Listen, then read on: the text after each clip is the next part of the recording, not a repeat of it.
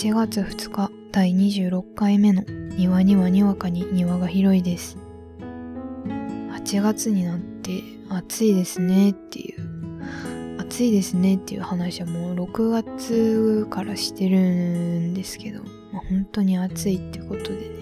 この暑いっていう季節の話題というかを毎回してるこのちょっとしたオープニングトークの出来損ないみたいなオープニングをやってるんですけど、さっきお昼食べようとした時にティーポットを割ってしまったっていうオープニングトークで始めることになりそうですね。もう今ノープランなんですけど熱いトークを用意してたのでねティーポットを割るのが一人暮らしを始めてからにかいめで、このティーポットっていうのが透明なガラス製の、まあ、急須っちゃ急須なんですけど、陶器のやつと違ってまあ材質がまあ薄いじゃないですか。だからまあ落とすと簡単に割れちゃうんですけど、だったらそのいちだいめ割った時にだいめにその陶器のやつにすればよかったんじゃないかなってまあ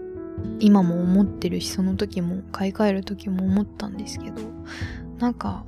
目につかないんですよね。いっかいめいちだいめのそのティーポットを買った時はニトリで見つけてそれでいいやと思ってその透明なやつを買ったんですけど、にだいめ買い替える時にロフト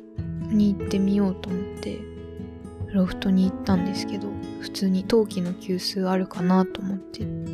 それがなくて、うん、マグカップとかはいっぱいあったんですけどね、やっぱその陶器の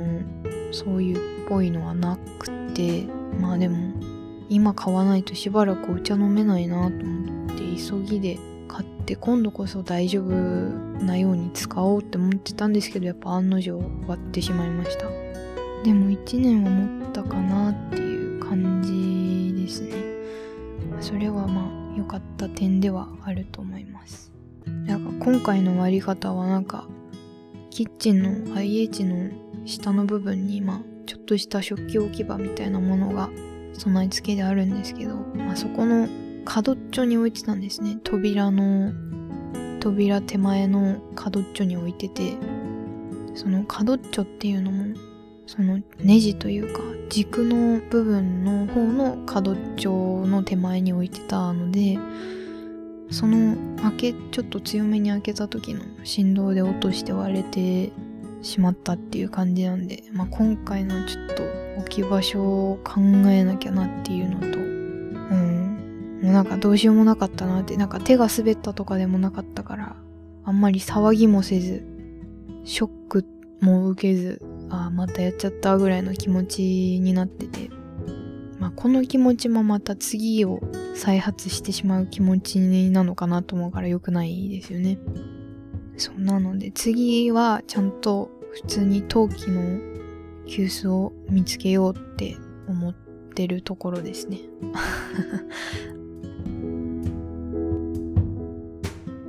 庭の養鶏場。このコーナーでは私庭の最近あった出来事をお話しするコーナーです。この最近になって気づいた履修登録失敗談を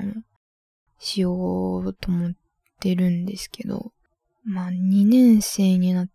たのになんで履修登録失敗してるんだろうっていう自分への怒りも湧きつつ、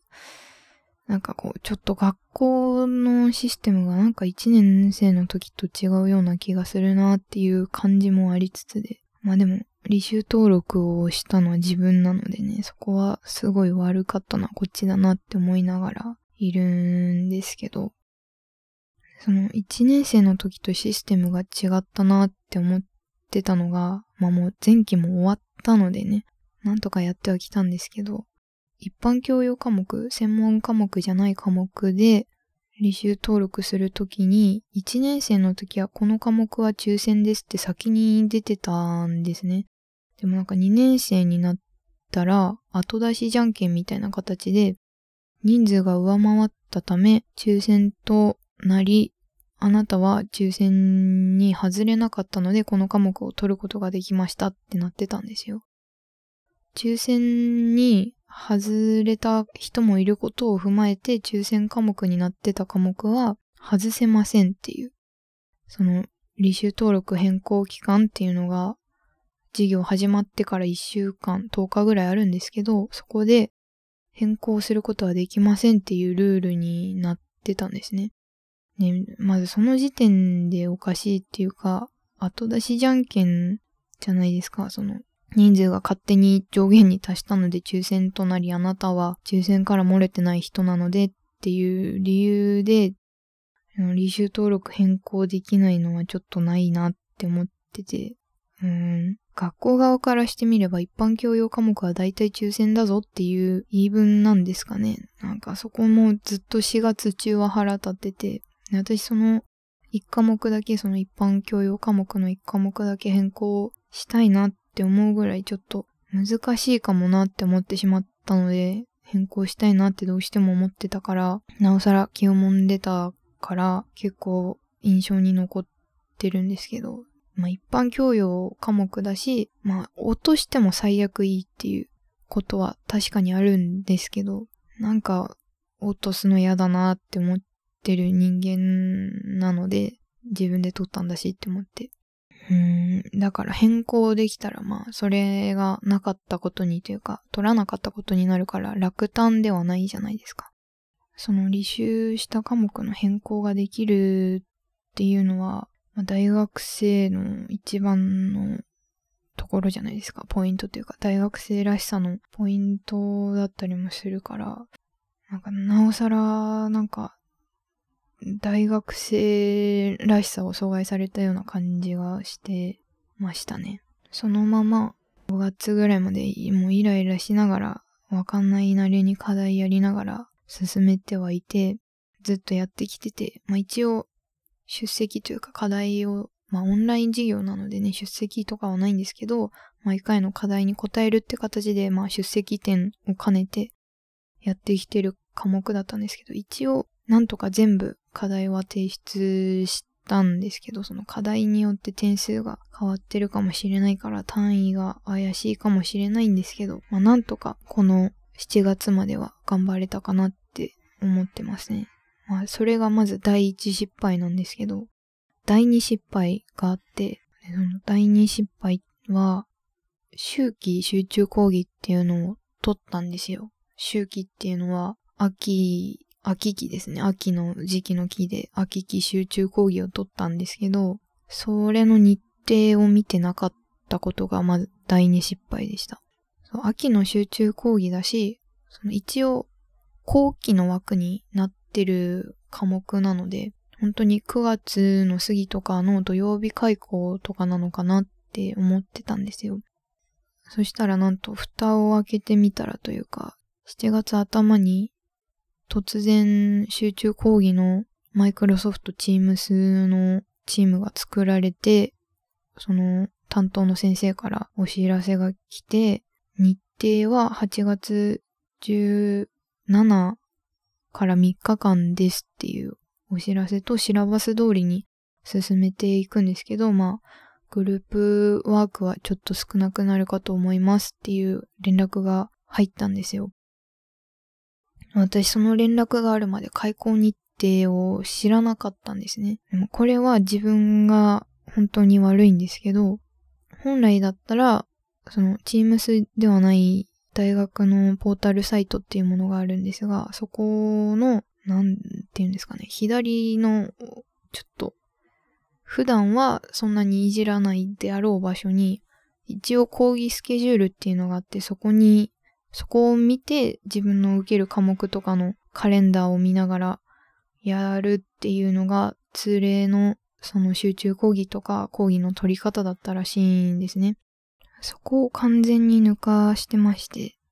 あと集中講義でなければ、毎週ある授業であれば、例えばシラバスに火曜三限開講教室ここ内容こうですって書いてあるから、まあ、シラバスにスケジュール、集中講義もスケジュールが載るのかなと思ってたんですね。このミスっていうか思い込みはね、いちねん生のうちのミスだろっていうふうに自分でも思って、めちゃくちゃ反省してるし後悔してるんですけど、集中講義のシラバスがしちがつまつまで見れない状態になってて、ポータルサイトのシラバスをのボタンがあるんですけど、そこが押せない状態、科目名は表示されるのに押せないっていう状態になってまして、担当の先生とかが悪いわけじゃなくて、多分何なんでしょうね。何かがあれになってて、ポータルとかでできてない状態なんですけど、その多分担当の先生も Teams でシラバス通りにやっていきますねっていうお知らせをしてるってことから、まあきっと担当の先生はシラバスの作成してくださっていたり、用意とかはされてたと思うんですけど、サイトの都合上、なんかシラバスが見れないっていうことに、しちがつのまつまでなってまして、だからなおさらシラバスにあると思ってた開講日程を信じてたからずっとわかんなくて、日程が。うん。だからその、お知らせが来た時本当にびっくりして、そんな日程はちがつのじゅうしちとか、お盆、お盆明けというかね、お盆直後だったり、お盆休みだったりする人が多い中で、そんな日程で秋の集中講義って言うんだ、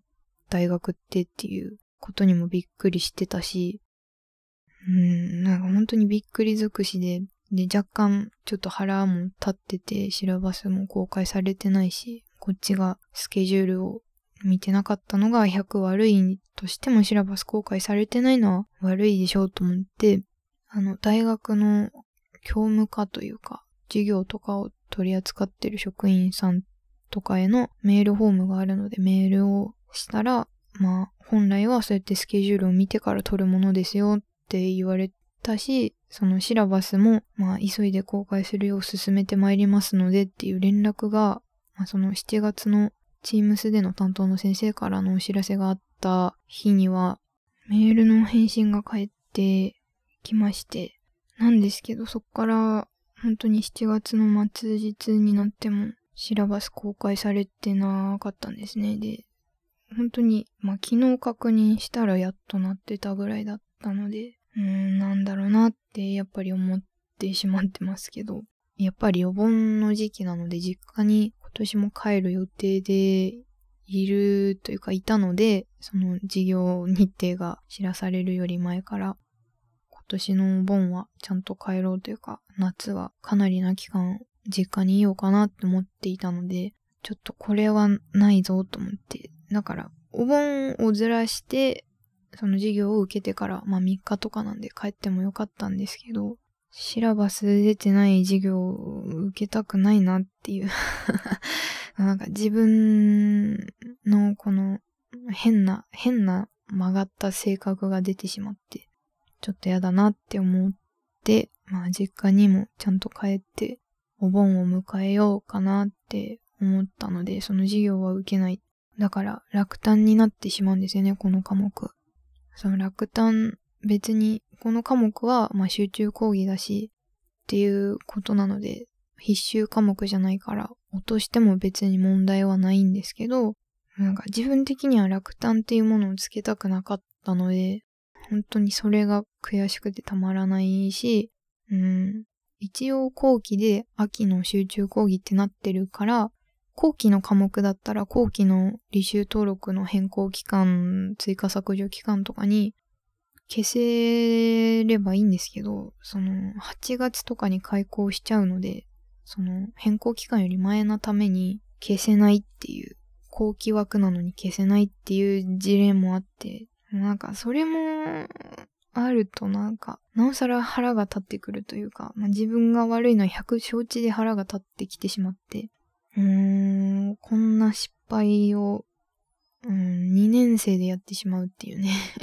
それが悔しくてたまらないっていう回ですね。本当に落胆になっちゃうんですね。未だにちょっと迷ってる節はあるんですけど。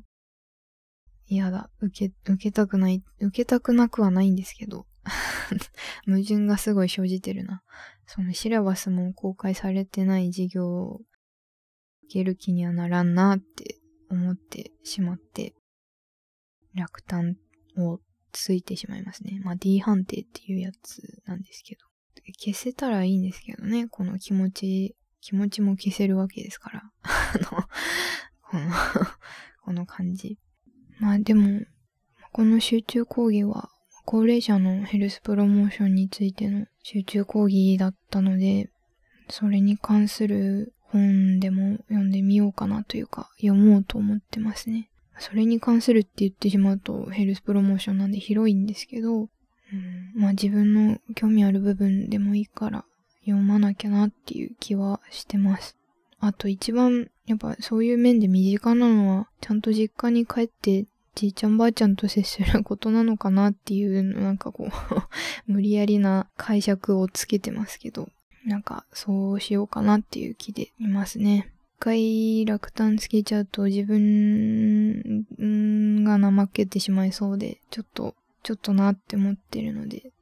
ちゃんとしようっていう感じです。私、あと、このシラバスっていう大学生が使うキモキモ用語の一つだと思ってるんですけど、なんかこの言葉すごいなんか苦手というか気持ち悪いなって思ってて、なんか別に授業内容を明示したものっていうか、なんか他の言い方でもいいじゃないですか。なのにいきなり大学生になった瞬間からその言葉を使われ出して、なんか当たり前のようになって、なんかこの語感もすごい嫌いなんですよね、私。シラバスっていうなんか言葉の響きがすごい苦手ですね。そんな感じでシラバスに振り回されてる大学生でした。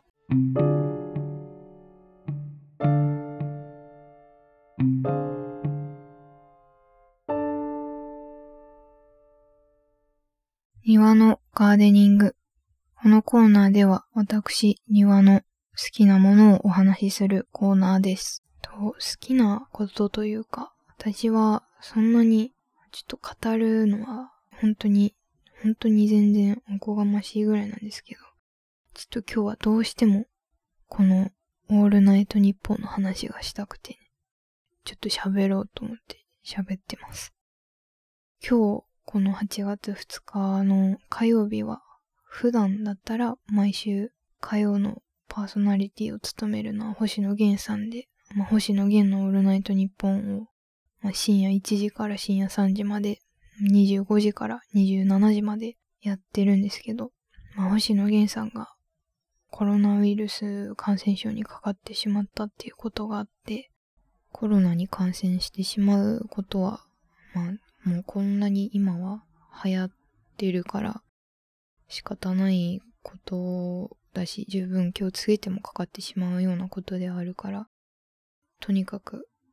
すごい悪化しなかったり後遺症残んなかったりっていうことがまず最優先に、体調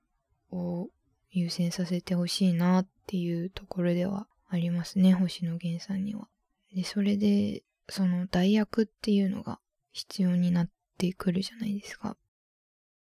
今日のこのはちがつふつかの火曜の星野源さんの代役が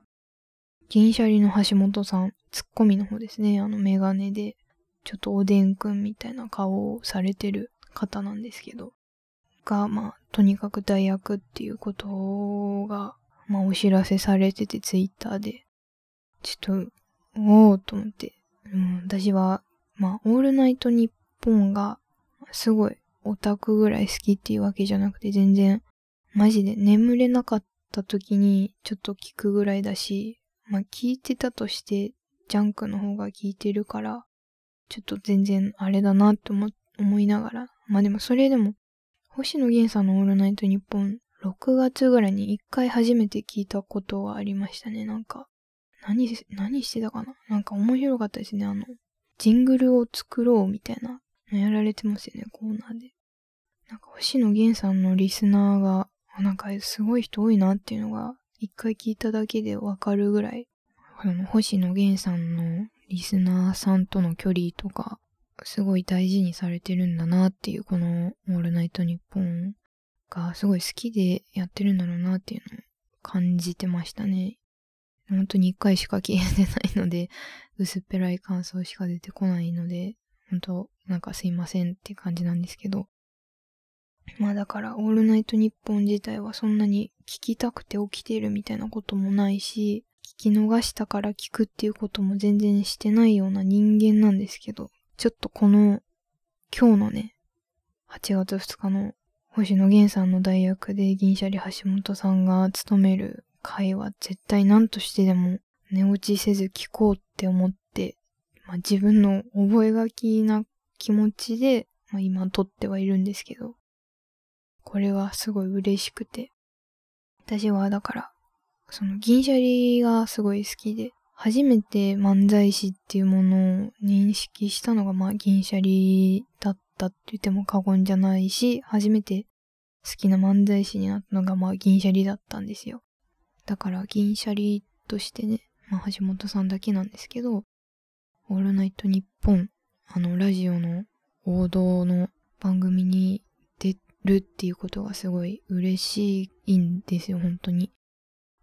まあでも、銀シャリは一応、ポッドキャスト、オールナイトニッポンの運営してるポッドキャストを持ってて、銀シャリのおとぎ話っていうポッドキャストはやってて、あ、なんか放送の方、まあどこの時間帯でもいいんで、オールナイトニッポン X とかゼロでもいいので、ラジオの生放送の方ならないかなっていうぐらい、このポッドキャストずっと面白かったし、ポッドキャストとはいえど、なんて言うんでしょうね、こうラジオの感じというか、やっぱリスナーさんとの掛け合いも多かったりして、生生な感じはあったから、本当にラジオでいつかできてたらなーって思ってたから、うん、今回のこの機会はすごい嬉しいですね。まあ、ポッドキャストだから、バックナンバーもちゃんと聞けるのでね、ぜひ、本当に聞いてほしいんですけど。最近聞いてないわ。やばい。ごがつぐらいで止まってるな。なんかめっちゃごがつの回面白くて、なんかいきなりぶっ飛んだ話から入るんですよね。リスナーさんからのお便りで。まあびっくりしました、あの回は。空港の手荷物検査の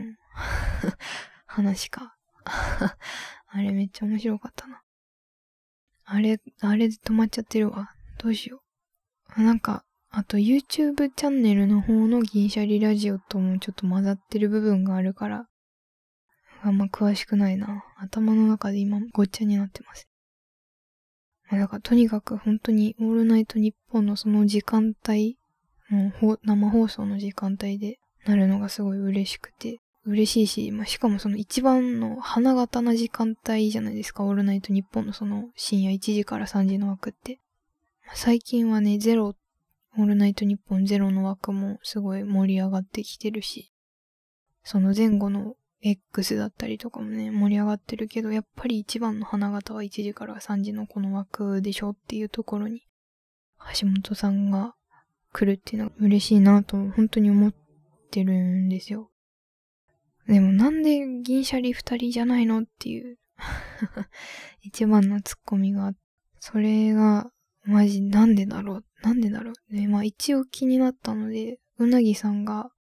そのコロナにかかってるとか、なんか病気で入院してるとか、そういう情報も今のところはないから、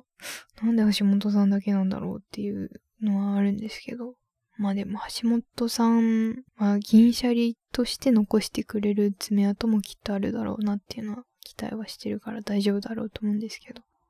まあでも眠くなる声なのはうなぎさんですよね。わかるかな？聞い、聞いてみてほしいな。まあそんな感じで本当に本当に楽しみで、どうしても今日は起きてたいぞっていう感じで、結構勢いある感じで喋ってますね。その銀シャリを漫才師として初めて好きになったのが銀シャリっていう話は、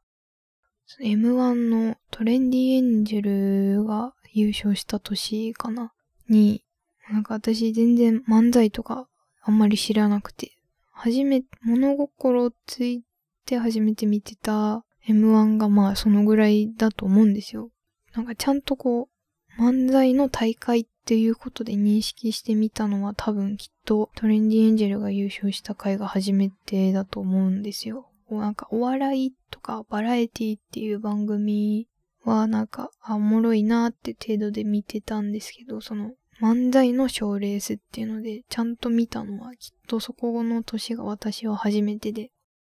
でそこで見た銀シャリの料理のさしすせそのネタはもうすごいな、本当に感心してましたね。合ってるかな、ここまで言っててトレンディエンジェルの年じゃなかったらどうしよう、料理のさしすせさしすせそがすごい不安になってきたすごい一体感のある漫才というか動きもあるし、すごかったな、すごいんですよ本当に。もう見てみてください。公式チャンネルでないな多分、料理のさしすせそは。あの本当に動きが中盤ガシってね、ボケもツッコミもバラバラなのに決まるところがあるので、面白い面白いっていうか、あれぞ銀シャリだし、あれぞ漫才だなって思わせる、思わさせられる技術が詰まってるなって個人的には思ってて、そう、銀シャリもにせんじゅうろくねんの エムワン チャンピオンなんですけど、あの年私は中学生でしたね。でそれでクラスで翌日言われたのが、和牛の方が面白かったっていうことだったんですよね。当時結構まあ中学校時代は高校の時とかより人数が少なかったっていうのもあって、クラス中での一番の話題が エムワン の話題になったりしてたので、なんかなおさらいっぱい言われた記憶がありますね。でしかも理科の授業の時に理科の先生まで和牛でしょあれはとかって言うんですよ。もうなんだそれってなってて、ずっと個人的にはなんて言うんでしょうね、銀シャリもいつか撮るだろうなっていうのはずっとあって、まあ、自分が好きだからっていうそういう色眼鏡で見てるのかもしれないんですけど、まあ、銀シャリは絶対いつか エムワン 撮るだろうっていうのはあって、だから、まあ、確かにこの年じゃなくてもいいだろうって他の人に思われてたのかもしれないなって思うんですけど、まあ、でも和牛も絶対、まああのいつでしたっけ、虎もう エムワン 出ません宣言をする前までは絶対和牛もいつか取るだろうみたいな風に言われてたし、まあどっちも実力者であることには変わりないので、そこはすごい確かにどっちが面白かったとか言えない、言えないじゃないですか、もう。優勝決まってるのに。うーん、と思って。まあ、確かに。銀シャリ多分、あのー、エムワン 優勝した年の エムワン のネタはいっかいせんもにかいせんも、多分、新ネタじゃなかったとか、そんな理由な気がしますね。なんか何回も、結構見慣れたネタでやってたような気がしなくもなくて。うん。あと、その、タイミング的に銀シャリがもしあの エムワン のいつ改編されたのだったか定かじゃないんですけど、本来だったらラストイヤーの年っていう、その エムワン が結成じゅうねんめまでの人たちしかダメっていうルールの中だったら、その銀シャリが優勝した年が、まあ、銀シャリのラストイヤー エムワン ラストイヤーになってたんですけど、そのよ、それより前にあったルール改変で、結成じゅうごねんのコンビまでっていう風になってたので、うん、こうなんかラストイヤー問題とちょっと被せで思われたのかなっていうところは正直あるんですけど、そう、だから、当時あまりにもその和牛の方が面白かったって言われすぎた記憶があって、何クソっていう気持ちになったりしてて、個人的には。だからなんか和牛を素直に面白いって思えなかった自分がしばらくいましたね。今やっとフラットに見れるようになった気がしますけど、もうラストイヤー過ぎてるんでしたっけ、和牛。うーん、ちゃんと漫才で見てみたい、見れる機会があるなら舞台とかで見てみたいですねっていう風には思ってるんですけど、銀シャリもいつかは単独に行きたいっていう個人的なあれはありますね、ずっと。だからとにかくそのぐらいずっとなんか応援してたっていうか、なんか地道に漫才頑張ってきてた二人、銀シャリだから、これからもその漫才はちゃんと続けつつ、なんかもっとその エムワン 優勝したししてるし、なんかもっとメディアで見れる日が増えたらいいなって思ってるし、このままオールナイトニッポン生放送枠どれか取れたらいいなってね、思ってるんですけど、どうなることやらって感じですね。今日はとにかく寝落ちしないようにしようって、本当にそういう感じの話でした。